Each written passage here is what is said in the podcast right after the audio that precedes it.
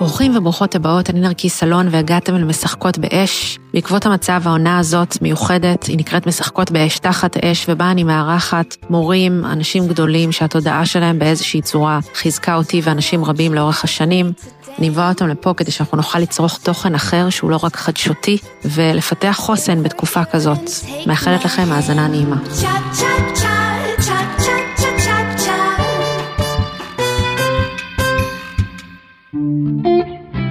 פודקאסט משחקות באש ובחסות הספר אישה חיה. סיפור אישי על גילוי המיניות, ריפוי היחסים בין גברים ונשים, והנשיות והתשוקה, וכן, אני נותנת חסות לעצמי, כי אם אין אני לי, מי לי. היי, אלמה זוהר, אני ממש ממש שמחה שאת פה. אמ, טוב, אז המסורת של הפודקאסט זה שהאורח מוזמן להציג את עצמו. לבד? באיזה צורה שאת חפצה ובאיזה אופן שאת מזדהה כיום, ממש ביום הזה ספציפית. וואו, וואו, זה דבר שנוא עליי תמיד, ההצגות העצמיות האלה, ותמיד כששואלים אותי, יש, אם באים לטלוויזיה אז יש שורה כזאת למטה שצריך ל... איך להציג אותך, ותמיד אני אומרת חסידת ברסלב. גאונה. זה, זה מה שתמיד יוצא. איזה טקסטים יש לו, אה? נכון. מדהים. זה, על זה, זה אני כאילו מוכנה לחתום על זה, זה כמו שאין לי קעקוע. אין לי קעקוע, לא כי אני פחדנית מהמחט, אלא כי אני לא מוכנה להתחייב שיהיה כתוב שום דבר, כאילו... את יודעת שגם לי אין קעקוע, כי אני אומרת, כל דבר שאני יודעת עד כדי כך, אני לא צריכה לכתוב, וכל דבר שאני בצורה הראית כזאת רוצה לכתוב, אז למה שהוא יהיה עליי לתמיד? אז גם אני לא מצליחה להת... פשוט, זה, זה פחד ממחויבות. כן, לא, אבל את גם לא היית מקעקעת חסידת ברסלב. כי את לא צריכה לקעקע את זה, זה בלב שלך. אולי כן הייתי. אה, אולי נתתי לך רעיון. כי קעקוע כן. זה גם משהו שאת רוצה להפגין, זה לא רק משהו הבנתי, שאת... כן, כן, מעניין. אוקיי, אז uh, חסידת ברסלב, את רוצה להוסיף עלייך, על עצמך עוד דברים? את לא חייבת. אני נורא רוצה תמיד בעצם להגיד מוזיקאית, אבל אני לא בטוחה שאני ראויה לתואר הזה. מה הופך מישהו ראוי לתואר הזה? שהוא יודע מוזיקה. מה זה, מה זה אומר לדעת מוזיקה? אני יותר מגיעה למוזיקה מאשר נגיד מהצד של הכתיבה, תמיד נורא רציתי להיות מוזיקאית, רציתי להיות נגנית, אבל אני לא כל כך מוכשרת בזה, זה לא באמת הכישור שלי, אני בעצם מגיעה מהמקום של, של כתיבת שירים, זה המקום שיותר יש לי אותו. ובעצם אני רוצה, נראה לי שרוב כותבי השירים המקצועיים היו בעצם רוצים להיות מוזיקאים, אבל הם לא יודעים מוזיקה מספיק טוב. אני חושבת ש, שכל, שפשוט יש הרבה אנשים שרוצים להיות משהו אחר ממה שהם, אבל לאו דווקא לכיוון ספציפי. מבינה מה אני אומרת? יכול להיות שגם יש מוזיקאים שרוצים להיות כותבים ויש הכל. אבל את, אני אגיד שבתור מוזיקאית מאוד מאוד השפעת עליי ושירים שלך, וגם ההגשה שלהם, לא רק הכתיבה שלהם, ליוו אותי ומלווים אותי, אבל בעצם הזמנתי אותך לפה, לפודקאסט, בגלל ה, באמת בגלל הכתיבה שלך ומסעות הכתיבה שאת גם מוציאה אנשים אליהם, וגם בגלל היכולת שלך לספר סיפורים, שקצת דיברנו על זה לפני שהתחלנו להקליט, כי בדיוק עלמה רפרפה כזה באישה חיה שנתתי לה עותק, וכתוב שם בהתחלה איזשהו סיפור, שכשהייתי קטנה הייתי מספרת סיפורים בגן, ואז היו אומרים לי שאני שקרנית. וסיפרנו שנפגשנו, אז רציתי שתספרי את, ה, את ההקשר הזה אצלך. זה, אני, בגן עוד יש נגיד איזה לגיטימציה לזה, אבל אני חושבת שאצלי התופעה הזאת של לספר סיפורים דמיונים היא נמשכה מעבר, נגיד עד איזה גבול כיתה א' כזה, ובאמת הילדים התחילו להגיד שאני שקרנית, ואז המורה קראה לאימא שלי לשיחה. כדי לתווך את העניין הזה, ואימא שלי החכמה חזרה הביתה ואמרה לי, תקשיבי, אנשים תמיד רוצים לשמוע סיפור טוב, לא אכפת להם בכלל אם הסיפור הזה הוא אמיתי או לא אמיתי. אז כשיש לך סיפור לא אמיתי, תגידי, יש לי סיפור לא אמיתי, רוצים לשמוע? ואת תראי שאנשים תמיד ירצו לשמוע. ובאמת כמו איזה אבלה, תקופה מאוד ארוכה, הייתי פשוט באמת, יש לי סיפור לא אמיתי, רוצים לשמוע? ו- ותמיד רצו לשמוע, כי הסיפורים היו טובים. זאת אומרת, סיפור נמדד באם הוא טוב או לא טוב, לא באם הוא אמיתי או לא אמיתי. ובמובן מסוים באמת נתנה לי בזה את המפתח לחיי. כי אני, חוץ מלספר סיפורים, לא יודעת כלום. אמ, את יודעת, זה ממש משהו שבא לי לאמץ, אה, וגם בפגישות כזה עם מבוגרים, להגיד, יש לי סיפור לא אמיתי, רוצים לשמוע. כאילו, זה לא משהו שיצא לי לעשות. יצא לך לעשות את זה גם בגיל כזה? רק אה, באומנות שלך. כן, באומנות. אבל לא, לא במפגש חברתי. זאת אומרת, אנשים תמיד נורא רוצים שהסיפור כן יהיה אמיתי. גם, גם כשאתה כותב שיר, נור, אנשים מאוד רוצים להסתקרן מה האמת. כן. מה האמת, כאילו שזה, מש... יש לזה איזה משמעות מה האמת מאחורי השיר. כן. אבל אני חושבת שגם הם רוצים איזה אינטימיות. כן. כאילו שאם הם, אם תגלה להם מה האמת, אז הם יכירו אותך, יש להם אינטימיות איתך בתור אומן, נכון. בתור יוצר. נכון. הם רוצים לדעת מה האמת. אז, אה, אז את יודעת, בהקשר לאמת, אה, שאני חושבת עלייך, אז הדבר הראשון שאני חושבת עליו זה מישהי שממש מעיזה כזה לחיות מחוץ לקווים, כאילו יש לך כזה קווים משל עצמך. אה, יש את, ה, את החלק בביוגרפיה שלך, שכזה נסעת לפסטיבל מוזיקה באתיופיה, ואז נשארת שם בזוגיות עם מישהו שהוא מקומי, לכמה שנים, נכון?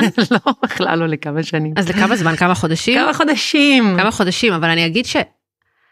אני אגיד שכאילו מהצד שלי, שאני כן מחשיבה את עצמי בן אדם קצת פתוח, אני לא אגיד ממש פתוח, אבל די פתוח, זה אפילו לא היה עולה בדעתי כאופציה. כאילו נניח הייתי נוסעת כבר לאתיופיה, לכנס, שיוצא לי לנסוע לכנסים, בכלל לא הייתי חושבת על מישהו מקומי, וזה בכלל, אני לא, מתחב, אני לא מדברת על זה בקטע של אה, חלילה צבע עור או משהו כזה, אני מדברת על זה בקטע של משהו שהוא כל כך שונה מכל מה שאני מכירה, ו, ואז זה מרגיש לי שאני מסתכלת עלייך בלי להכיר אותך בכלל, שזה לא דרש ממך איזה אומץ או איזה יציאה מהקופסה, זה פשוט מין משהו כזה, תנועה טבעית כזאת של משהו שמשך אותך וסקרן אותך והלכת אחריו.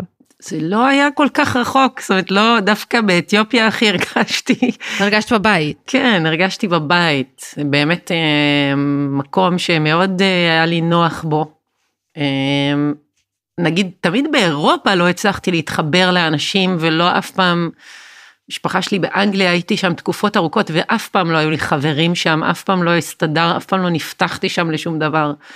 אה, במערב יותר קשה לי.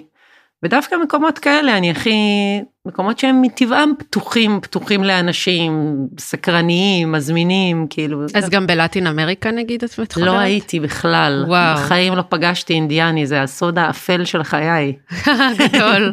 מעולם לא הגעתי לדרום אמריקה, וואו. ותמיד רוצה, זאת אומרת, אם יום אחד יהיה לי פלוס בבנק, אני בטוחה שאני אסע, או שיזמינו אותך או לאיזושהי שיזמינו סיטואציה. אותי, סוף כל סוף. וואי, הלוואי שאני אצליח איכשהו להגשים לך את החלום הזה. נו יאללה. אני אפקח את אוזניי ואני גם מבקשת מכל מי שמאזין, אם אתם רואים הזדמנות להביא את אלמה זוהר לדרום אמריקה, ומרכז. אמריקה, גם את מרכז אמריקה את מאוד לגמרי. תאהבי. כלום, לא הייתי בכלל ב... הייתי... היית באמריקה? הייתי באמריקה איזה פעמיים וגם פעם תמיד במין אה, קונסטלציה של ביקורים משפחתיים. הבנתי. לא באמת טיילתי. ובארץ הרגשת בבית? בארץ את מרגישה בבית? מאוד. תמיד. אה, אדם עם שורשים מאוד מאוד מאוד אה, עמוקים. מאוד אני מקומית כזה. וואו. אני גם לא מתנצלת על זה, זאת אומרת, אני ממש... מה זה אומר לא להתנצל על זה? כאילו נכון יש את האנשים תמיד אומרים אני לא כן לא אוהב להיות עם ישראלים בחו"ל או נכון. אני לא כאילו אני לא. גם עכשיו שהיינו בתאילנד חצי שנה היה לי ממש חשוב להיות עם ישראלים. ישראלים בחו"ל. כן אין לי באמת חברים לא ישראלים זה אני תמיד מרגישה שאני מאוד עמוק בתרבות שלי בשפה שלי ב... אני לא אני יכולה לנהל שיחות באנגלית אבל זה ויש לי אנגלית טובה אבל זה תמיד יישאר שטחי באיזשהו מקום. כן. אז, אה, אז באמת בגלל מה שציינתי קודם, בגלל ה... היכולת שלך באמת ללכת מחוץ לקווים, אה, אז אני כן רואה אותך כבן אדם שכשאת מקבלת החלטה, את, אה, אז את מקבלת אותה מהסיבות הנכונות. זאת התחושה זה שלי. גם דימוי שאני לא יודעת. את לא יודעת לעבוד מאחורי הדימוי גם הזה. כתוב ב- בכריכה האחורית של הספר, שכן, שראית את עצמך, את אני באמת ה- הבבואה הזאת. כן. הבבואה הזאת, נכון, הבן אדם הזה שתמיד חושבים שאני, כי הבן אדם די לחוץ. מה זאת אומרת שאת בן אדם לחוץ? אני בן אדם מאוד, אה, אני לא האדם האמיץ ביותר בעולם, אני עושה דברים אמיצים ונורא מפחדת. תוך כדי פחד. כאילו כן. תוך כדי פחד, אה, אני משתדלת להישאר אה, נאמנה לעצמי, אבל אני, זה, אני לא הבן אדם הזה שהכל קליל לו, או כן. משהו כזה. כש... כשקרה, התחילה המלחמה, אז את, אתם הייתם בתאילנד, נכון? היינו בתאילנד. והייתם אמורים להישאר שם לעוד הרבה זמן? כן, הייתם חשבתם לעבור אפילו? אה, כן, אה, זאת אומרת נסענו כזה, זה היה מין אה, הגשמת חלום. ו... של לעבור לקופנגן כזה. כן, של לחיות על אי טרופי. כן. ורגע, איך זה, איך, לפני שנדבר על מהרגע שהתחילה המלחמה, איך היה לכם, איך היה לך לחוות את עצמך בקופנגן? זה, את יודעת, זה, זה תאילנד היא בדיוק מה שמבטיחים לך בפרסומת. זאת אומרת, זה המקום הכי נאמן למה שהבטיחו לך. אה, כמו שזה נראה, ככה זה באמת יפה, עם טבע מדהים, מאוד נעים, מאוד, אה, מקום מאוד מפנק כזה. וגם בעולם מאוד ישראלי. אה, מאוד ישראלי, שם היינו עמוק בתוך הקהילה הישראלית, מהמם. שהיא הייתה מקסימה. והיה לנו מאוד נעים שם. אה, כן, זאת אומרת, זה בטוח שהאירועים האלה, זה היה, היינו ב, בים. ראית את עצמך חיה שם. כשהיית שם? תקופה, את יודעת, לא נראה לי שהייתי מזדקנת שם, אבל וראית כן, את עצמך נשארת שם עכשיו שנה, שנתיים. כזה. בטח. כן. קל. ואז, ואז התחילה המלחמה. כן, שאיך שמעת על זה? זה היינו, היינו, היינו על סירה בין תאילנד לבורמה, נסענו לעשות ויזה רן, שזה נסיעה כזאת של יום אחד, אתה חוצה בסירה מתאילנד לבורמה וחוזר, וואו. בשביל לחדש את הוויזה, ובאמצע המים, שזה גם, צריך לדמיין את זה, זה כאילו הדבר הכי יפה בעולם, זה כאילו מים זה טיול שאנשים עושים ו- אותו, את ההפלגה הזאת בלי קשר לוויזה, נכון? כן, עושים אותה גם מי שרוצה לטייל בבורמה, אבל הרבה אנשים עושים אותה כי זה מין כזה יום אחד, אתה יכול לצאת מקופנגן ולחזור בערב באותו כן. יום, ולהספיק לעבור את הגבול לבורמה ולחזור. אה, מין נסיעה ארוכה כזאת של יום שלם. לישראלים מותר להגיע לבורמה? כן, אה, אין עניין? אוקיי. כן, אין עניין. יש מקומות אחרים שם ש... כן. אה, אינדונזיה, ו... אבל אז היינו באמצע הים, וזה היה הדבר הכי פסטורלי ושלב, ו...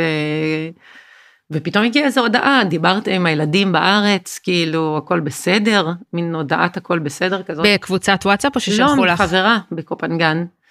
ואז אבל היית עם הבן שלך שם. אני הייתי עם הבן, אבל אה, אה, בעלי, הילדים שלו היו בארץ, אה, וברגע אחד, ולא הבנתם מה קרה. כאילו. לא. בהתחלה אני- חשבת שזה כזה, אוי, אולי יש פשוט רקטות או משהו רגיל. גם אני נורא איטית בלהבין כן. דבר, אני חושבת שהוא הבין הרבה יותר מהר ממני את הסדר גודל, שאני נורא, גם במגדלי התאומים לקח לי המון זמן להבין מה אני רואה בעצם, אני לא המגיבה המהירה הזאתי שישר, אני זוכרת שהוא הפך את הטלפון והראה לי 20 הרוגים, וזה היה וואו, 20 הרוגים, כן? כן. בשעת בוקר מוקדמת עדיין, זה היה דיווח 20 הרוגים איזה בפיגוע נורא בדרום. זה שהיום אנחנו במצב שאתמול היו בערך 20 הרוגים. כאילו שזה מין כזה, כן, מאוד מהר, את יודעת, כן, השיר של דודו טסה, כן, בסוף מתרגלים להכל, אתה מתרגל זוועה. גם לכמויות של כאילו הכל, כן.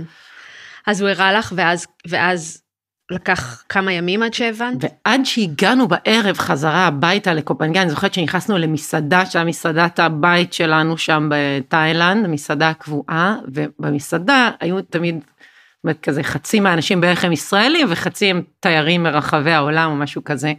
ואמרתי לו, תסתכל, חצי מהאנשים כאן במציאות אחת וחצי במציאות אחרת. וראית על העיניים של כולם. לגמרי. כן. התחושה של מפגש עם ישראלים אחרים בימים האלה בתאילנד הייתה עוצמתית ביותר. כן. בגלל הדיסוננס בין ה... גם לי, אני הייתי בארצות הברית, והילדים שלי גם היו בארץ, והייתי באיזה כנס כזה של אה, יהודים דווקא, שזה לא משהו שקורה לי בדרך כלל, זה היה ממש הרגיש לי מכוון, זה היה ממש מוזר. אז כולם היו יהודים, אז, אז היה בזה איזשהו משהו עוטף, אבל זה היה פשוט מזעזע. כאילו, זה היה כאילו, היינו, ויכלתי לחזור לארץ רק שלושה ימים אחרי, לא היה, לא היה, היה נורא קשה להשיג טיסה. ו, וזה היה שלושה ימים כאילו ארוכים בחיי לדעתי, זה היה נורא, ממש, כולם עם מבט חלול כזה. נורא. כן. התחושה גם שבן רגע הפכנו מהרילוקיישן הסקסי בעולם לחבורת פליטי מלחמה. נכון, התחושה שהבית פשוט התפוצץ. כן. כמו בסרטים האלה שהגיבור יוצא מאיזה בניין והבניין מתפוצץ. את פחדת שבאמת, שבאמת יכול להיות שמדינת ישראל תהיה בסכנה מה- מהמקום הזה, או ש... הייתה תחושה חזקה, זה, אני מצטטת תמיד את חברה שלי, ליה החכמה, שאמרה לי, קרה לנו דבר שקורה לאנשים שאין להם מדינה ואין להם צבא. פרעו בנו. כן, זאת אומרת, התחושה הזאת של ה... שאתה מופקר הייתה נורא נורא נורא חזקה בימים הראשונים, והתלווה אליה גם איזה פחד שאנחנו מין קהילה ישראלית בתאילנד. פשוט ויכולים לפגוע בנו. sitting ducks, כאילו ממש בית ספר עם 250 ילדים ישראלים, פתאום את אומרת וואו, מישהו רק צריך להגיע, כי אין לנו, אנחנו, אין לנו כלום, אין לנו סכין מטבח, כן, כאילו אנחנו חסרי הגנה לחלוטין, באמת התחיל איזשהו עניין עם ההורים בית הספר, ועם המשטרה המקומית, לנסות איכשהו לאבטח את הילדים לפחות. וואו. הרבה אנשים הפסיקו לשלוח לבית ספר. וואו, כאילו ממש ישראלים פחדו בכל העולם. גם היו התראות. על תאילנד ספציפית. בכלל על המזרח. כן. זה ברור ששם נמצאים המון ישראלים שהם לא ממוגנים כמו הישראלים בארצות הברית או בקנדה. כן. הם קהילה שיש עליה המון עיניים, הם, זה נורא ידוע שהישראלים יושבים שם.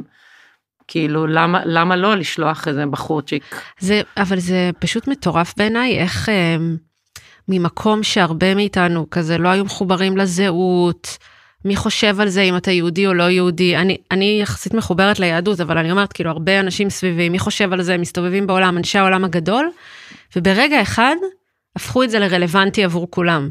וזה מין משהו כזה שאתה לא בחרת בו. מבינה מה אני אומרת?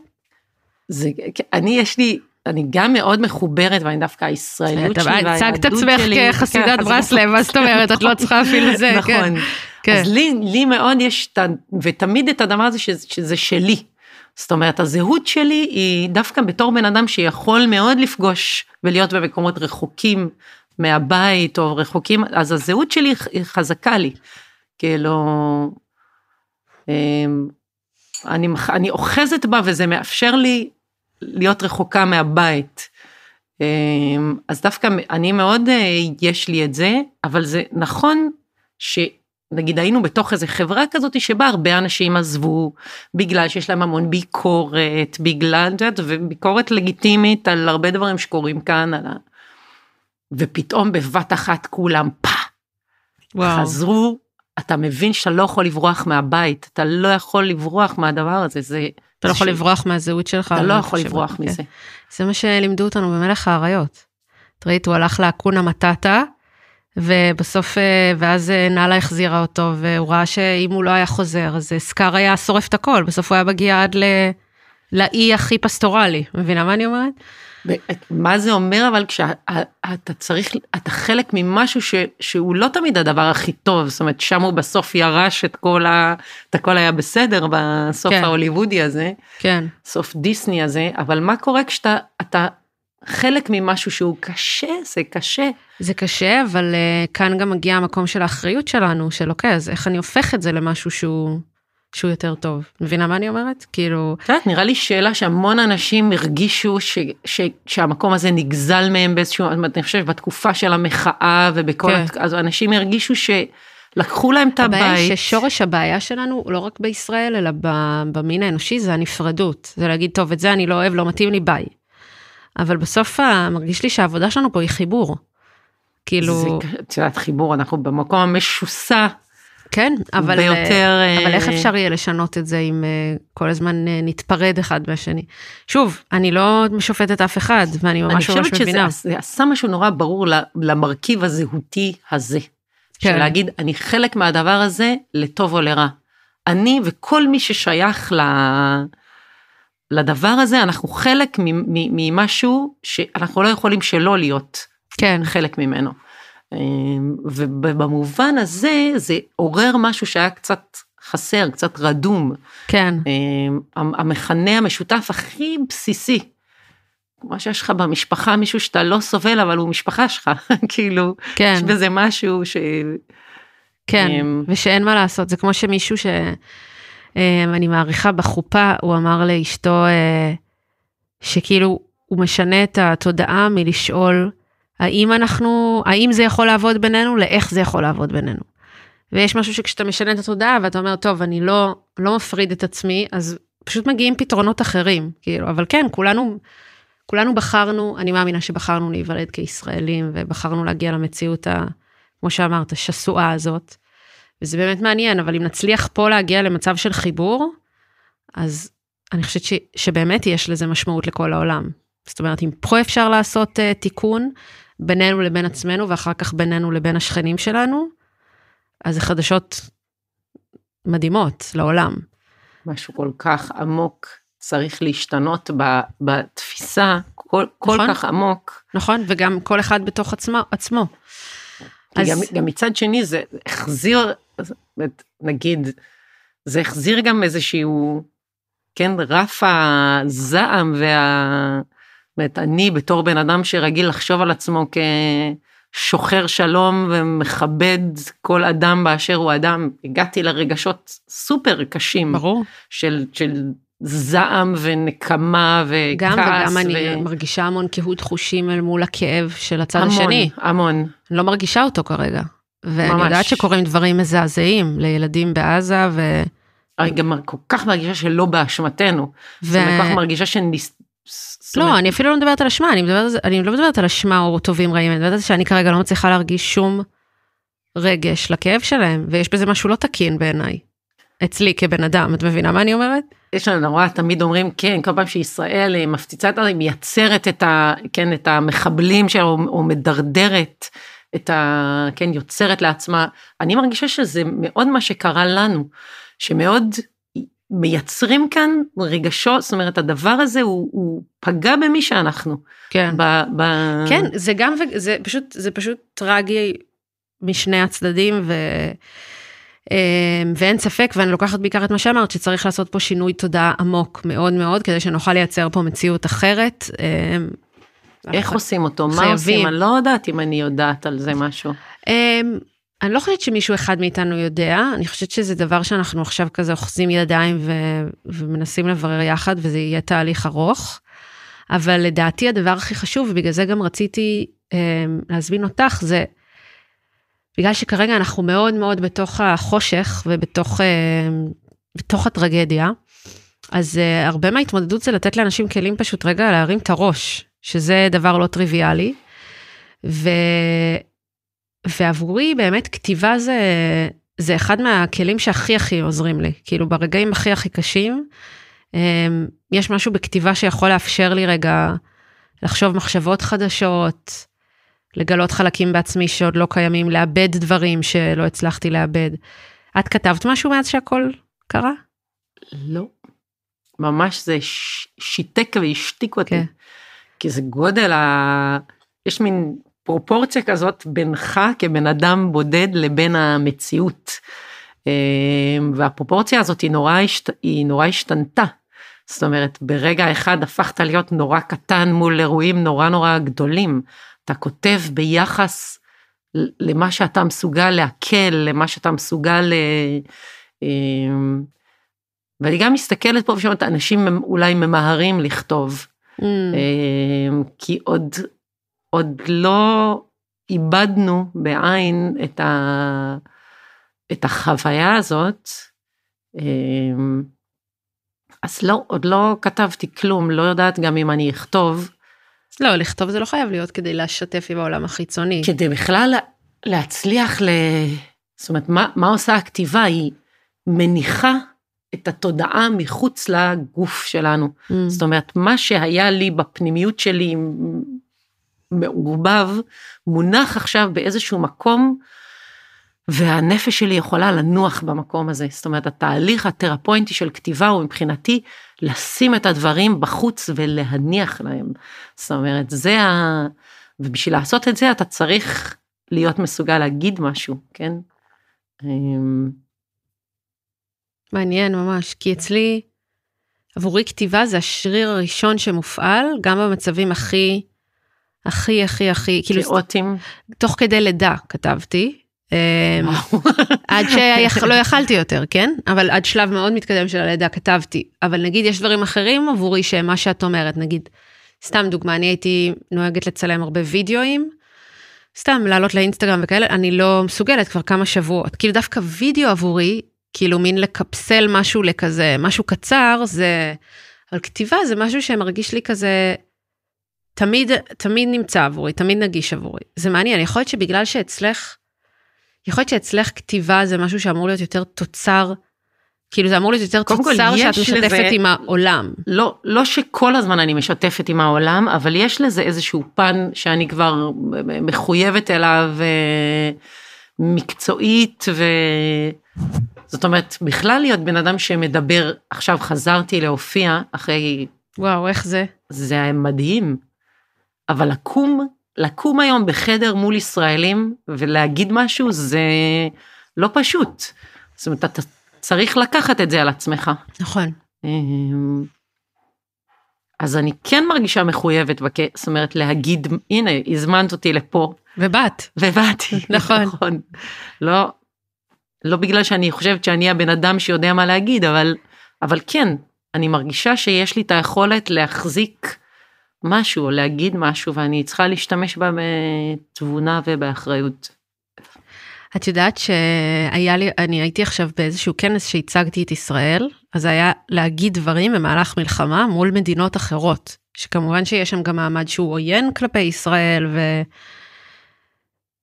ואז כשניסיתי, כשחשבתי מה, מה אני רוצה להגיד,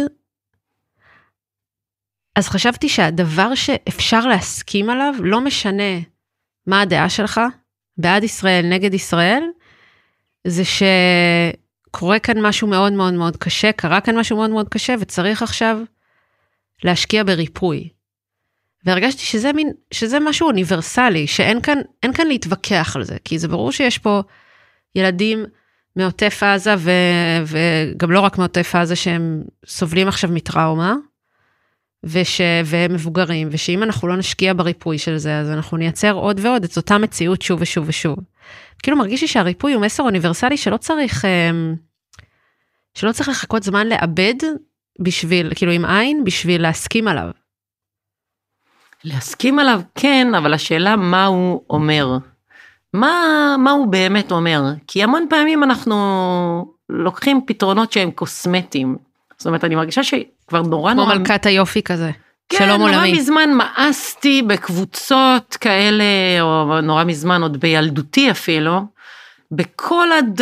כל מיני פרויקטים של דו-קיום, ושתמיד הרגישו לי כל כך פוני וכל כך לא... אבל כשאני אומרת ריפוי, אני לא מתכוונת בהכרח לדו-קיום, מתכוונת אומרת- לזה שכל אחד יעבור את הריפוי שלו. מה זה באמת, באמת, באמת אומר?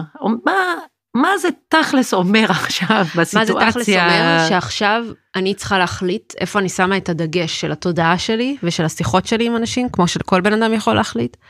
ואני יכולה לשים את הדגש של התודעה שלי ב... הם צודקים, הם טועים, הם ככה, הוא עשה ככה, הוא עשה זה, או שאני יכולה במקום זה להדגיש, לשים את הדגש על התודעה שלי ב... יש פה קושי, ואני רוצה להיות כוח תומך בריפוי של הקושי הזה. בחברות שלי שלא ראו את הבני, לא רואים, לא רואות את הבני זוג שלהם כמעט, כי הם נמצאים בעזה, או באנשים אחרים שהם עקורים מהבית שלהם, אז את יודעת, אני יכולה עכשיו להשקיע אנרגיה בוויכוח ו... ותבערה נוספת לתוך המדורה הזאת שהיא במילא ממש ממש בוערת, או שאני יכולה לשים את המשאבים שלי בלסייע, בלסייע ו- ולתת תמיכה. עכשיו זה לא שאני אומרת שזה יותר נעלה מזה, אני פשוט מרגישה שכאילו זה, זה, זה צו השעה. עכשיו לכל אחד ריפוי זה יכול להיות אחר, עבורך יכול להיות שזה באמת להחזיק מרחב כמו שאת עושה בהופעות שלך, או כמו שכשאת עוזרת לאנשים לכתוב, ולמישהו אחר זה משהו אחר שהוא יודע לעשות, או יכול להיות עזרה גם טכנית לאנשים שצריכים פשוט עזרה. אני מרגישה שאני מרשה לעצמי בתקופה הזאתי, אה, ככה, אני מש, מאפשר, משחררת לעצמי כאילו שני דברים שנורא נורא ברורים לי. אני כועסת מאוד, בלי בושה, בלי לנסות בכלל לעשות לזה, ואני אוהבת בלי בושה. אני מרשה לעצמי ממש, בלי שמץ של אירוניה, להיות נורא רגשית וכזה, אני מאפשרת לרגשות שאולי אפילו הייתי יכולה להיות קצת אה, צינית כלפיהם בימים כתיקונם, לעלות בי אה, ולהיות נוכחים. ושני הדברים האלה קורים במקביל, זאת אומרת, אני, אני פחות מפולטרת. אמ, אכפת לי, אני מרגישה מאוד, אה, הלב שלי מאוד מאוד פתוח במובן מסוים, וכל הדברים עולים ממנו. גם הצפות של אה, ממש זעם, ממש זעם, אני לא מוכנה לחיות, כאילו, זאת אומרת, אני, יש בי ממש אה, כעס, שאט נפש, משהו שלא מוכן להמשיך יותר לתחזק את, ה, את המצב הזה, כאילו נורא... נוסעת לפני כמה ימים ביציאה מהוד השרון ו...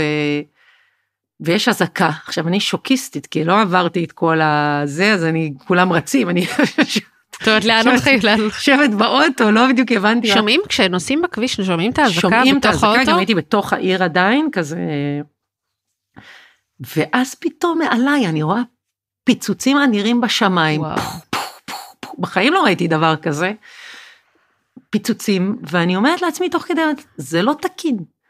בואו לא, כאילו- נר... בואו לא ננרמל את זה. בוא לא ננרמל, כי אנחנו מנרמלים את זה כל הזמן גם כי זה לא קורה מעל הוד השרון, בדרך כלל זה קורה מעל שדרות, ואז בסדר, אבל כאילו, קצה, יש לי ממש כבר הגעתי לאיזשהו זה, ובמקביל באמת יש לי, יש לי אהבה ורגש ואכפתיות וחום כלפי דברים ש, שבימים כתיקונם אולי בכלל לא הייתי אה, מתעכבת עליהם, ובטח לא מרשה לעצמי להפגין אה, בכזאת חופשיות את ה... אז אני, אני בשני הקצוות האלה, ואני מרגישה ששמה אני אמיתית עם עצמי, וזה הכי טוב שאני יכולה לתת. כאילו בכל הרמות, גם, גם לבמה וגם בסופר, כאילו. מה מחזק אותך? זאת אומרת, מחזק אותך לאפשר לעצמך להיות הכי אותנטית, אבל מה עוד הדברים שאת עושה ביום-יום עכשיו כדי להרגיש טוב יותר? וואו. קודם כל, אני במין, חזרתי הביתה כזה, אני מאוד, אה, אה, מאוד אמוציונלית כלפי זה. זהו, איך היה לך ברור שאתם לא עוברים לשם ואתם חוזרים ברגע שזה קרה? כבר לא היינו שם, זה נגמר. זאת אומרת, תודעתית זה כבר לא... מה יש לי לעשות עכשיו בתאילנד? זה לא מתכתב עם, עם תהליך פנימי שאני צריכה לעבור, עם מה שקורה לי. זאת אומרת, החוויה הפנימית שהיא כבר נהייתה כל כך מנותקת מכל התאילנד הזה, שכבר לא היה לי עניין לשבת עכשיו על איזה חוף מתחת לאיזה קוקוס. זה לא... זה לא מה שאני צריכה עכשיו לעבור עם עצמי ולא... אה, לא קשור לי לכלום. אה, אז אני מאוד בשיבה הזאת הביתה אל תוך העשייה שלי ואל תוך עצמי ואל תוך, כאילו אני במין מסע כזה, אני מרגישה שזה שמה אני, אני מקימה מחדש את הבית שלי פה, כל דבר שאני, העציצים שלי, אה, שמסרתי וחילקתי. אני כאילו, אני נוטעת את עצמי פה. וכל דבר כזה הוא נורא משמעותי לי. כאילו, אני חווה את זה מאוד חזק. אבל אני לא יודעת אם זה מועיל למדינה. זה איפה שאני. לא, לא קשור למועיל או לא מועיל, אני שואלת מה מועיל לך, מה כרגע הופך אותך ל... להקים מחדש את הבית שלי פה. שפירקתי אותו רק לפני חצי שנה, וכאילו יצאתי למסע שלי. כן, אז עכשיו אני מאוד בעניין של לחזור. כן. זה כל פעולה, כן, אני קונה תמי 4, יש לי תמי 4, בארץ ישראל, אני בניתי בית, בארץ ישראל. לא, כי זה חזק ההחלטה, גם כשאנחנו חזרנו, זה כאילו, אתה אומר, זה הבית שלי. זה הבית שלי, כן, אני פה. כן. אמ, רציתי ש... שתחלקי איתנו כמה תרגילי כתיבה, אוקיי, ש... כדי שאנשים, או המלצות, כדי שאנשים יוכלו לעשות עם עצמם כזה התחלה של אה, סדנת כתיבה, ולהתנסות במה שהפורקן הזה, או הביטוי הזה, יכול כן לתת בשביל להתחיל אה, להבין דברים. רוב התרגילים שאני נותנת הם בדרך כלל יוצאים מאיזשהו טקסט קיים, בדרך כלל שיר כי זה הפורמט הקצר ביותר. אמ, יש לי מין אה, תרגיל נצח כזה, שהוא מבחינתי הדבר, הוא התרגיל הכי קשה, אבל הוא גם התמצית של כל מה שיש לי בכלל אה, ללמד אה, על כתיבה. ואני מבקשת תמיד לכתוב סיפור בעשר מילים או פחות, כשהשאיפה היא להגיע לשלוש מילים, אבל עשר מילים במקסימום, סיפור שיש לו התחלה, אמצע וסוף, ויש בו מישהו אה, שקורה לו משהו, שעובר תהליך, אה, ומבחינתי הדבר הזה, היכולת לקפסל משהו במינימום, היכולת לדייק, להפשיט משהו עד למינימום ההכרחי בשביל להגיד אותו, זה העניין. זה, זה, וואו. זאת אומרת, כאילו מבחינתי כתיבה היא להגיד במילים את מה שאי אפשר להגיד במילים. זאת אומרת, לתפוס מהות עמוקה של משהו על ידי הקשר של שפה בעצם. אבל למה, מה המשמעות של המינימום? מה המשמעות של דווקא לעשות את זה במעט מילים? כי זיכוך זה התהליך. Mm. התהליך הוא להפשיט. אז זה כאילו זיכוך וזיכוך וזיכוך וזיכוך. נכון. זאת אומרת, כן. ב- בעצם כתיבה זה גילוף. אתה מתחיל עם הרבה ומזקק מתוכו את, ה, את המינימום, את השלד, את הקו האחד שיגיד את הדבר הזה, ואז זה, זה אתה יכול להחזיק שם את המהות של משהו, את, ה, את הנפש. יש שם מנוחה. זאת אומרת, תמיד הכתיבה האולטימטיבית בעיניי, יש בה מנוחת, היא מניחה את דעתך שם. הנה, מישהו אמר את זה. אבל אז לא תמיד כשעושים את זה בצורה שהיא אה, מקופסלת, לא תמיד זה נגיש. זאת אומרת, יש משהו שכשאת כותבת בשפה שהיא נגישה, ואת ממש מספרת את עצמך, כמו לספר סיפור, לצורך העניין, אם נתחיל, נחזור לתחילת השיחה, שאז אנשים יכולים יותר להרגיש, וואי, הנה, הוא מדבר אותי. מבינה מה אני אומרת? זה אולי פחות מרגש בצורה, זה, זה שונה. כאילו בעיניי, גם אם, גם ספר עב כרס, כל משפט בו רוצה להיות הכי קפסולה שהוא אה, יכול. זאת אומרת, אה, לטקסט יש גם, יש גם משמעות מוזיקלית. זאת אומרת, כשאני כותבת, הרבה, הרבה פעמים אני, אני יותר מקשיבה לטקסט מאשר מנתחת אותו באופן אנליטי, אני רוצה לשמוע אותו באוזן. אז, אז במובן הזה, זה תמיד, תמיד הטקסט הוא שירה. גם אם הוא, כן, טקסט, גם אם הוא ספר ארוך, אני רוצה כל הזמן שתהיה לו את האיכות המזוקקת של, של שירה. והאמת שאני לא כתבתי טקסטים מאוד מאוד ארוכים בחיי. Mm. אני מאוד באה מהדבר הזה של הדיוק. דווקא זה יכול להיות נורא מעניין אם היית כותבת, בגלל שאת שילוב בין הדיוק לסיפור, מספרת הסיפורים. נכון. זה כאילו מונח שם, המחשבה שיום אחד אני אכתוב ספר, אבל עוד לא קרה, אז אולי כן. אני לא יכולה להתהלל כן. עדיין בזה. אבל דבר ראשון את יכולה להתהלל במה שאת רוצה נותנת לך אישור אבל אני רגע חוזרת אז לתרגיל אז בואי נחזור רגע תסבירי שוב את התרגיל עכשיו אחרי שהסברת את ה... לספר סיפור בעשר מילים או פחות. כשהכי הכי הכי פחות זאת אומרת הדוגמה הנצחית שאף פעם לא מצאתי אה, טובה ממנה לסיפור מושלם בשלוש מילים יהיה אה, ניצחתי איתי הכל של אמיר בניון. איזה מטורף. שזה סיפור אהבה שיש לו התחלה, אמצע וסוף, ויש בו משבר נורא גדול אה, שקורה, ויש בו מאבק, אה, ויש בו אה, התלבטויות, ויש בו, אה, אה, אה, כן, איזשהו אה, אה, נחמה בסוף שלו, אה, יש בו מערכת יחסים מאוד מורכבת, אה, והיכולת להגיד דבר כזה, אה, במילים נורא פשוטות. אין שם שום דבר, אה, כן, זה לא צריך להיות תנכי. אה, אז מבחינתי זאת תמיד תהיה הדוגמה האולטימטיבית, כן, לקשר שיש בו כל כך הרבה מורכבות, דרך כל כך ארוכה, מסע שלם בשלוש מילים. רוצה שננסה לעשות את זה עכשיו? בואי ננסה לעשות את זה עכשיו. אבל על מה תכתבי? לי יש להביא לך מחברת בעט או שאת רוצה לנסות בפלאפון? לא, בפלאפון אני לא אוהבת לכתוב בכלל. אני כן. כן? אני מודה. אני חושבת שאני מחבבת מאוד את המחשב ויש לי גם אה, תיאוריה על זה, שזה נורא קשור ליכולת למחוק ולערוך. אבל גם בפלאפון. אבל הפלאפון הוא נודניק. עשר מילים ופחות, נכון? עשר מילים או פחות. מה עולה לי דבר ראשון? חזרת פתאום, הנה אתה בבית. יואו, זה הכי, זה השיר הכי יפה שיש. רק בגלל הפתאום. וואו, כן. יש הבדל בין לחזור ולחזור פתאום. כן.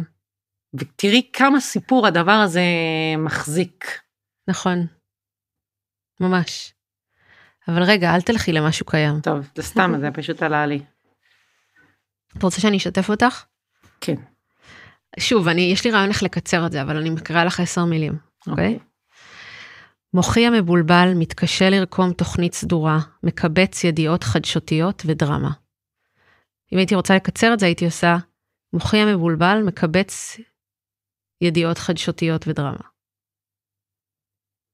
ידיעות חדשותיות ודרמה. באמת, כי השאלה מה הסיפור כאן.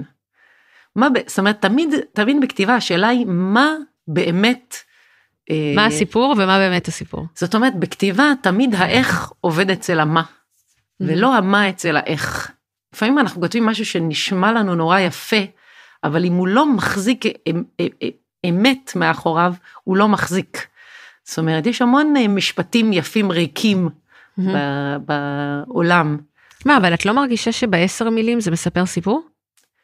מה הסיפור? הנה, ת- תגידי לי אותו. הסיפור הוא של אה, מישהי שלא מצליחה, אה, לא מצליחה כאילו לקיים חיים קוהרנטיים, של כאילו, שבהם היא מחליטה משהו ולאן משהו הולך, והיא מגששת כל הזמן מבחוץ כדי אה, להיאחז במשהו שהוא כזה מקפץ, דרמטי, אדום, שלילי. אז מה נקודה אחת שמסמנת את הדבר הזה, כן? זה כמו להגיד, אה, מקב... כאילו הקטע שלה, אני מרגישה שהמקבצת, אה, כאילו מתקשה לרקום תוכנית, מקבצת אה, ידיעות ודרמה, משהו כזה. זה כמו לפתוח את הטלוויזיה כדי לדעת מה קורה, מה להרגיש, או מה קורה, כן, כן? אה, מה קורה בעולם, אנחנו כאילו פותחים את הטלוויזיה שהיא הזאת, תגיד לנו, כן. כדי שהיא תגיד לנו מה קורה בעולם. נכון, אה, שזה בפני עצמו מצב קצת, זאת אומרת ככה אנחנו חיים, רוצים לדעת מה מזג האוויר, אנחנו לא מסתכלים מהחלון.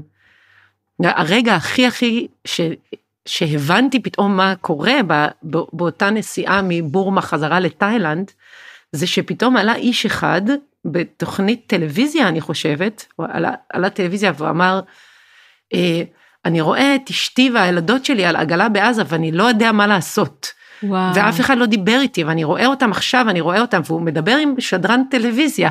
זאת מטורף. אומרת הוא לא התקשר למשטרה או התקשר ל... או כן. לא היה מי שיעזור לו אז הוא התקשר לטלוויזיה. ו...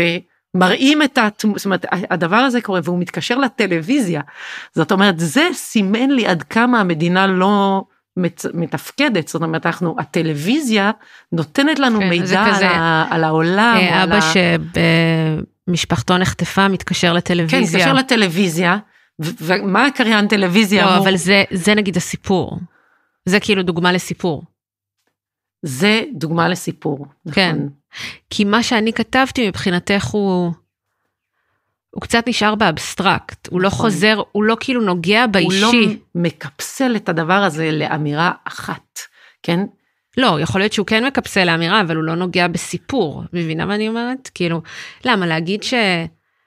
אני מק- פותחת את הטלוויזיה כדי לדעת, כן, אה, מה, מה קורה, הטלוויזיה מספרת לי מה קורה בעולם, כן, או, או, כן, או, או מספרת לי מה לחשוב או מה להרגיש. זה כאילו ספצ... מספיק ספציפי וחד זה משמעי. כי יש פה את ההזרה הזאת, זה נורא מוזר שאנחנו נכון. צריכים שמישהו יגיד לנו, איבדנו לגמרי את היכולת לדעת מה קורה ומה צריך לעשות ומה, כן, כן, נכון.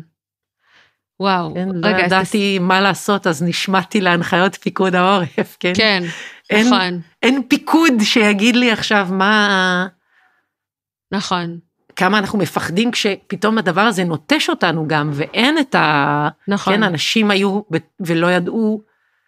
כן? נכון. מה, תספרי לי, תקריא לי את שלך. אז אני, זה, אה, אה, לא הצלחתי לכתוב. מה כן, הצלחת? התעוררתי והייתי בבית. זה מה שיצא לי. ולמה את לא מחשיבה, למה את מחשיבה את זה כ... כי לא- עדיין צריך להגיד פה משהו, זאת אומרת, תמיד שאני, תמיד אני חושבת שכתיבה היא באה מוויזואליה. מהמם. היא לא באה מרעיון מילולי. וואו, הכתיבה באה מזה שאנחנו רואים תמונה ואנחנו כותבים משהו בתגובה לתמונה הזאת. זאת אומרת, אם תבקשי ממני עכשיו לכתוב משהו על, אה, על הבית שגדלתי בו, אז מתוך כל השעות הארכיוניות של תמונות, סרטונים שיש לי בראש על הבית שגדלתי בו, פתאום תוקרן לי תמונה אחת. למה דווקא התמונה הזאת? כן, תמונה של אימא שלי מטגנת שניצלים במטבח, ואני אסתכל על הסרטון הזה שיש לי בתוך הראש ואגיב לדבר הזה. הדבר הראשון, כשאנחנו שולחים את עצמנו לכתוב משהו, אנחנו רואים סר- סרטון בתודעה שלנו, זאת מין תמונה, איזשהו image ול image הזה אנחנו אה, מגיבים. אז, אז היה לי הרגשה כזאת, אני, אני נורא מתעוררת כל הזמן. כל הזמן אני מתעוררת בשעות מוזרות, זה התחיל בגלל הג'טלג, וזה נמשך אולי בגלל העומס של דברים שקורים לי, אבל אני, אני כל הזמן מקיצה מחדש לתוך העובדה שאני כאן, לתוך הדברים של כל, כל מיני ערבוביה של חלומות ו, וסידורים שצריך לעשות וכל מיני, אה, והיקיצה הזאת, היקיצה בשעה, כן, בשעה מוזרה, כאילו הייתה לנגד היקיצה וה, והמחשבה שפתאום אתה בבית, מין יקיצה כזאת שזה לא, יש יקיצה ש... בגלל זה עלה לך גם פתאום אתה בבית. כן, עלה כן, לי, כן. נכון. היק... לפעמים אתה מתעורר, זה ברור שאתה בבית, אתה מיד יודע איפה אתה, ולפעמים אתה מתעורר ואני בבית. כן. כן. אני חושבת עכשיו על אנשים שחוזרים מעזה, כן, אתה מתעורר ו... ו... ולא מובן מאליו לך שאתה בבית, יש לזה משמעות. אה, אני בבית. כן. זה, רציתי לדייק מין התעוררות כזאת, אבל זה לא הצליח לי. מעניין, אני גם מנסה לחשוב. למה את לא מציינת במשפט שזה בלילה? למה זה לא לדעתך חשוב? כי זה יכול גם להיות בבוקר או לפנות בוקר, אבל תמיד התעוררות שיש בה היזכרות, או פתאום לקלוט איפה כן. אני. זה לא ההתעוררות הזאת שאת מתעוררת, אה, אוקיי, אוקיי, ברור שאני פה. אם זה היה התעוררתי וכאילו משהו על זה שאת נזכרת, כאילו שהבנת שזה לא חלום, פסיק, אני בבית.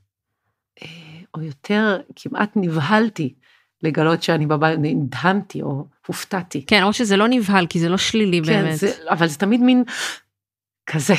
כן. אוקיי, אוקיי, אני בבית. כן, זה ההתעוררות הזאת, כן. איך אני מאפיינת. אבל את לא חושבת שזה קשור ב... אני לא חולמת, אני בבית.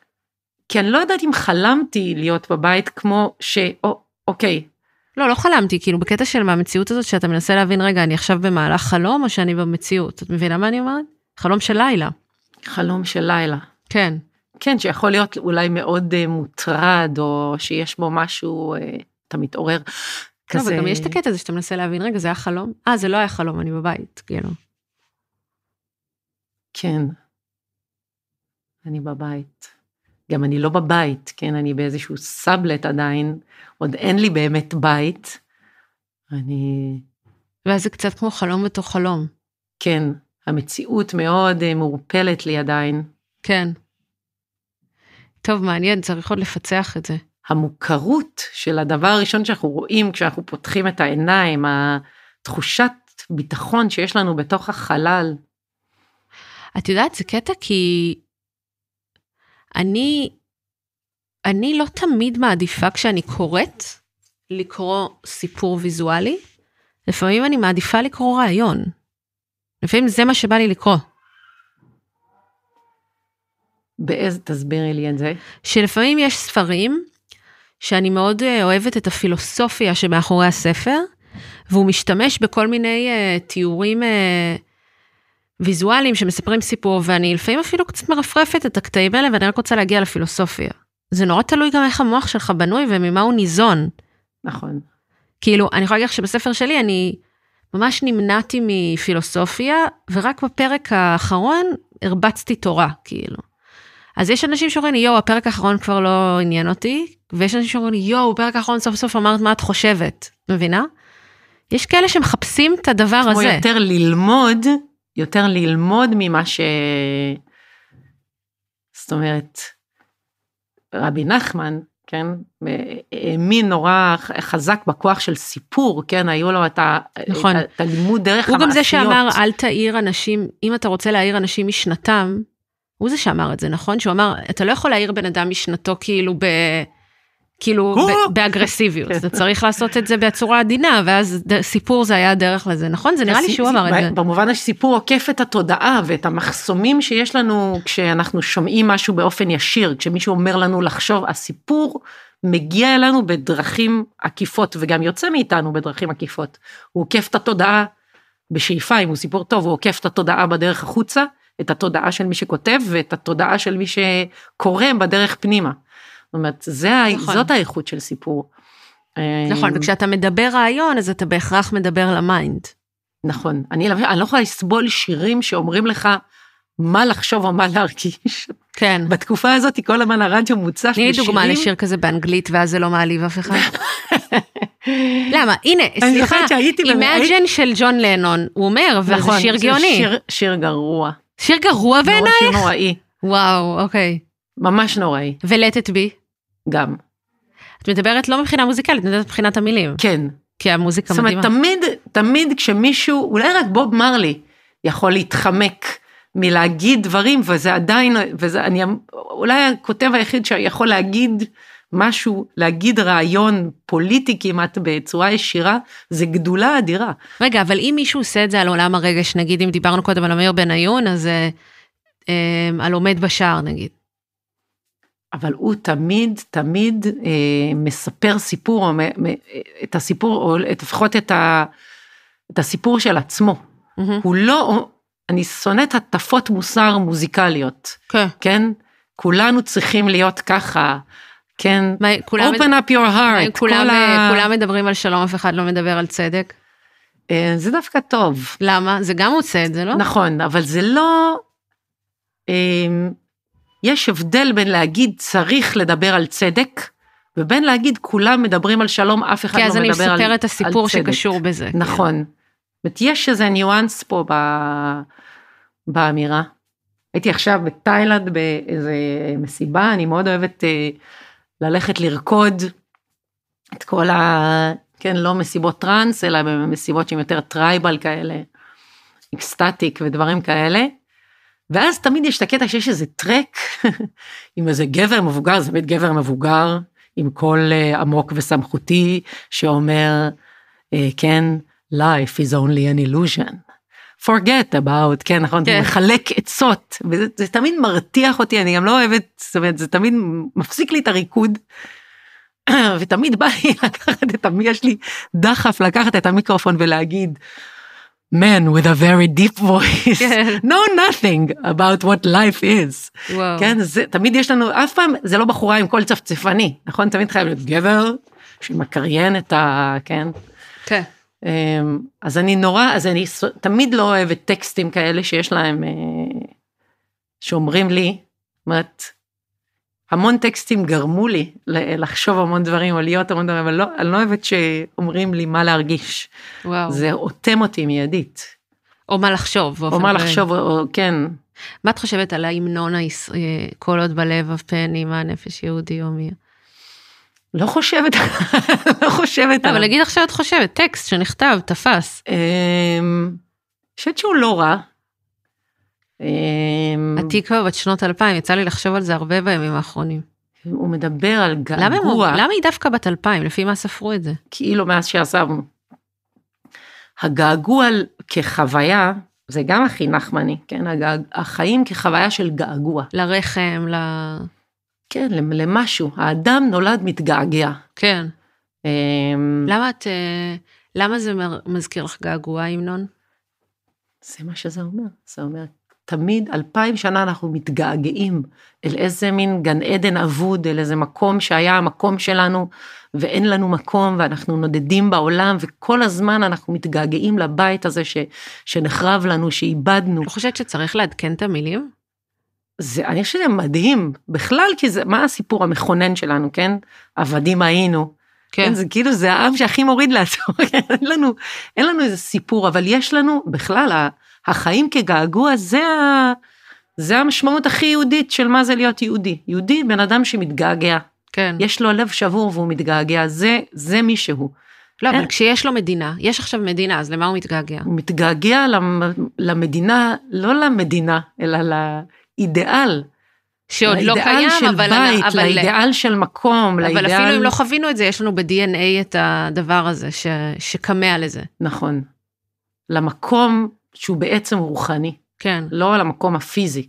כן. אי אפשר לקיים את. המקום הזה לא יתקיים בגלל שנשיג אותו בכוח. הוא יתקיים כשנעלה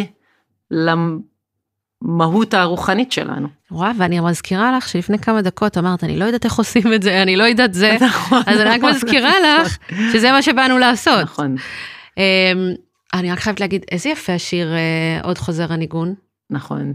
שזה לא הוא כתב, הוא פשוט הלחין, נכון? ברי? כן. לא, זה שיר של משהו כזה, משוררים, עתיק מה- כזה. משהו כמו שלונסקי או משהו כזה. או ליאו לנאומי שמר. נתן יונתן, אה, משהו, איזה בושות. צריך לעשות גוגל. אבל שיר מדהים, נכון? כן. אה, יו, עכשיו בא לי לשאול אותך על מלא שירים. גם שיר געגוע. גם חיית הברזל. נכון. גם מדהים. כאילו כן, אז לא, כל דבר שהוא, אה, שהוא כאילו מעביר רעיון עמוק אבל באמצעות... בסיפור. כן, לקחת אותנו למסע כזה. בא לי לתת לך עומר אדם. עומר אדם? כן. אה, יש את, ה, יש את יעשו לנו כבוד, את בטח לא מכירה שירים שלו, נכון? אני לא כזה לא מכירה. אוקיי. יש לו את אה, אה, הלו הלו משטרה, יש פה שוד הלילה, את הלב שמישהו יעצור אותי. הוא כאילו מדבר על מצב, הוא מתאר... חתנתי עם שיר של עומר אדם. מה? באמת? איזה זה. שיר? שני משוגעים. אה, מדהים. זה היה שיר החופה ש- שלנו. נכון, שזה גם ממש... יואו, כן, אני מה זה אוהבת אותו. אז תראי, שני השירים שלך שהכי אה, אה, ליוו אותי בשנים האחרונות, זה, זה אחד, אה, אה, ילד יפה שלי, ילד. לא שיר שלי.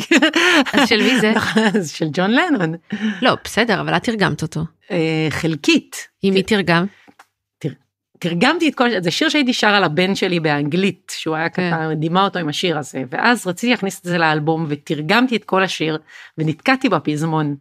כי אתה לא יכול להגיד זה beautiful beautiful beautiful beautiful boy, כן. אבל בעברית אתה לא יכול להגיד ילד יפה יפה יפה יפה יפה יפה, כן. וגם לא ילד ילד ילד ילד ילד יפה. כן. וגם ילד יפה זה ילד שנראה טוב. אבל ביוטיפול בוי זה ילד שהוא הוא מקסים, הוא אהוב. למילה ביוטיפול באנגלית יש משמעות הרבה יותר מאשר משהו שהוא יפה. זה כן. יותר... אז מה עשית? אז לא הצלחתי ולא הצלחתי וזה זה נפל בגלל זה, ואז התקשרתי לאבא שלי החורג, אה, שהוא לא במקרה ינקלה רוטבליט, ואמרתי לו, תרגם לי את זה, ולא אמרתי לו שכבר תרגמתי. אמרתי לו, תרגם לי את כל השיר. הוא בכל זאת עשה ילד יפה.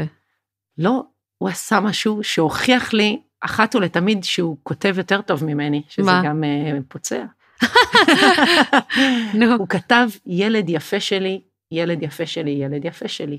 השלי לא קיים במקור. Mm, הוא המציא את השלי, אבל השלי גם הושיב את זה בצורה נכון. שאפשר, זה יכול לשבת על הלחן אוי, זה הזה, מקסים ממש. וגם סידר את העניין הזה בין ביוטיפול ליפה. ילד יפה שלי, וואו. כן? וזה, את יודעת, זה גאונות. וואו. אני ראיתי אותך ב... עושה את זה, מבצעת את זה בטקס שבן של חברים שלנו, הבן של רומי וקובי, שהחלים מסרטן, ואתם הייתם עם בלונים כזה בים, ואת נכון. זוכרת את זה? בטח. זה וואו, מרגש ברמות. והשיר השני, שהוא גם לדעתי מאותו אלבום, אני לא יודעה לשיר את זה כמו אני שצריך. לא מזמן פרצתי בבכי, אני עושה את השיר הזה ב... בהופעה הראשונה שהייתה לי כשחזרנו לארץ, כן. הייתה לי, באותו יום הייתה לי מין הופעה כפולה, מופע ילדים ואחריו בערב אה, מופע לגדולים. ושרתי את השיר פעמיים, שרתי אותו מופע ילדים וזה היה עבר חלק, ואז במופע למבוגרים, השיר הזה, מכל השירים, והיו שם שירים יותר אה, נגיד רלוונטיים למצב, אבל רק ה... הפתיחה הזאת, כן, עם המפלצת ברחה מהחדר וואו, שלך. יכול את זה לבכות עכשיו ואבא בא כאן לי. ליד, והתחלתי לגאות. תוך כדי שאת מבצעת. לא הצלחתי, גם זה יצא זיוף מוחלט. ואז כולם ממש בכו, לא? כולם מחו. לא, יש לך את זה מצולם, אני חייבת לראות, בוכה עכשיו יש את זה ולדמיין את זה. מצולם. וואו. כן. והשיר השני שאת, אה, אני לא יודעה לשיר אותו עכשיו, אבל גם באלבום, שאת כאילו עושה מין תיאור של כל הג'ונגל כזה, של ה... איך הוא הולך? החמה שקעה. נכון. נכון, נכון. זה גם הדבר הכי יפה שיש. מה זה? זה הכי יפה שיש, השיר הזה. זה פשוט ילד שלא ישן כן, אף פעם, והשיר הגיע לחיות, כן. והיה שם ארמדילו, אני לא יודעת מה היה שם, פינגווינים. זאת אומרת, נשארו כן. בסוף רק החיות שהחרוזים שלהם היו הכי מוצלחים. וואו. פשוט היה, זה היה נמשך ונמשך ונמשך, וואו. ולא היה נרדם. אז אני רציתי לבקש ממך לסיום, לעשות אחד מהם. לשיר? כן. אני יכולה להביא לך גיטרה, אבל את גם יכולה בהקפלה. איזה מהם אני אשיר? אני לא יודעת לנגן אף אחד משניהם, כי אני לא מנגנת באלבום אני יכולה להביא את אה, אלון ולא- שינגן. ולא במופע את ילדים. מעדיפה שינגנו לך או שאת מעדיפה לבד? הוא יודע לנגן ביוטיפול בוי, אז בואי הוא נעשה יודע את זה. לנגן הכל, אני יכולה להגיד לו שיסתכל על אקורדים. יאללה, פשוט הבת שלי תהיה ותפריע, אבל זה יהיה חינני. זה יהיה חינני. עצום עיניים, אל תבחר, המפלצת ברחה מהחדר שלך ואבא כאן ליד. ילד יפה שלי ילד, ילד יפה שלי. ילד יפה שלי, ילד יפה שלי. לפני השנה, שא תפילה קטנה. אם כל יום שעובר, תראה שהכל ילך ויתבהר. ילד יפה שלי, ילד, ילד יפה שלי.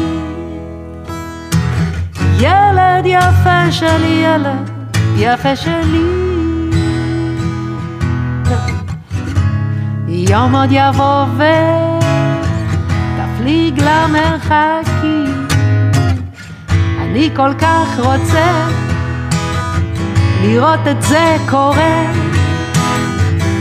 אבל כנראה נצטרך להמתין קצת, כי יש עוד דרך ארוכה שלשנינו מחכה, כן עוד הדרך ארוכה, אז בינתיים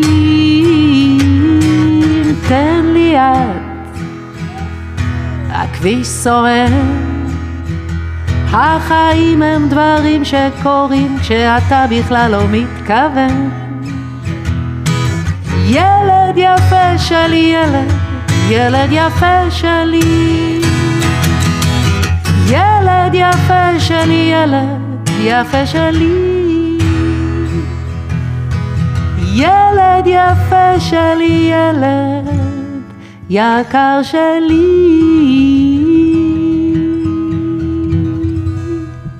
אלמה זוהר, תודה רבה. תודה. ומאמה, תודה לגרסה המאולתרת הזאת, ותודה לאלון עיני. תודה לאגם עיני שהייתה איתנו. את רוצה להגיד משהו? וזהו. תודה שהייתם איתנו. אם השיחה הזאת תמכה בכם באיזושהי צורה, אני מעודדת אתכם לשתף את זה לפחות עם בן אדם אחד, זה ממש משמעותי בתקופה כזאת לצרוך תוכן שהוא מרים. אתם מוזמנים להצטרף אלינו לקבוצת הפייסבוק שלנו, משחקות באש, שם ממשיך הדיון. ומאחלת לכם כוחות בתקופה כזאת. צ'ה צ'ה